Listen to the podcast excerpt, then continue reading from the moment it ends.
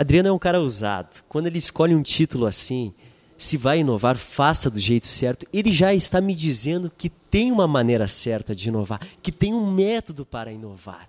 E agora vamos ver se ele nos responde como inovar da maneira certa. Bem-vindo, Adriano. Satisfação de receber aqui.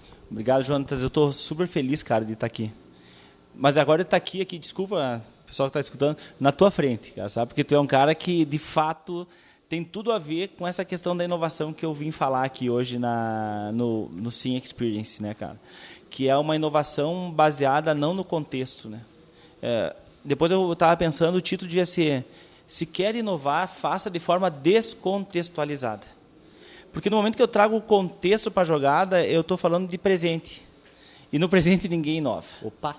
Eu não consigo inovar para o presente, eu consigo ser reativo para o presente. Se, tem, se eu vejo uma demanda, uma demanda que já existe, eu vou ser reativo para aquilo e eu não estou, de fato, inovando, né? criando algo que seja uma resposta para uma demanda que ainda não nasceu, mas que ela está se mostrando. Né?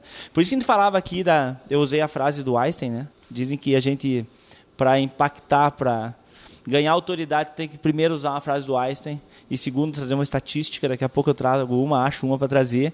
Mas eu podia usar a do Stephen Hawking, né, cara, que é olhem para as estrelas e não para os seus pés. A gente está num mundo que nos afunila. É, o mundo é assim, ele começa muito amplo, daí tu escolhe uma escola, já tem um direcionamento, dentro das disciplinas tem um funil, daí tu faz um curso superior, um outro funil, daí tu vai trabalhar um outro funil, né? E a gente não vai resolver problemas no mundo de hoje sem uma visão sistêmica, né? Sem uma uma identificação de que os problemas são interdisciplinares, de que eu preciso olhar por várias facetas. O mundo não é, os computadores são binários, o mundo não é binário, né? E a gente precisa usar uma tecnologia binária para resolver problemas que não são binários. E o, o que não é binário é é, é, nosso, né, do, do ser humano. E o Stephen Hawking, Talvez cara, é ali que o humano nunca vai ser substituível. É, sem dúvida. Se eu não quiser ser um computador, né? Porque também se eu quiser competir no computador na área dele, cara, uhum. eu tô morto, né? Uhum. Uh, a gente é muito ruim em processar informações, a gente é muito ruim em identificar padrões, os computadores são muito bons nisso, né?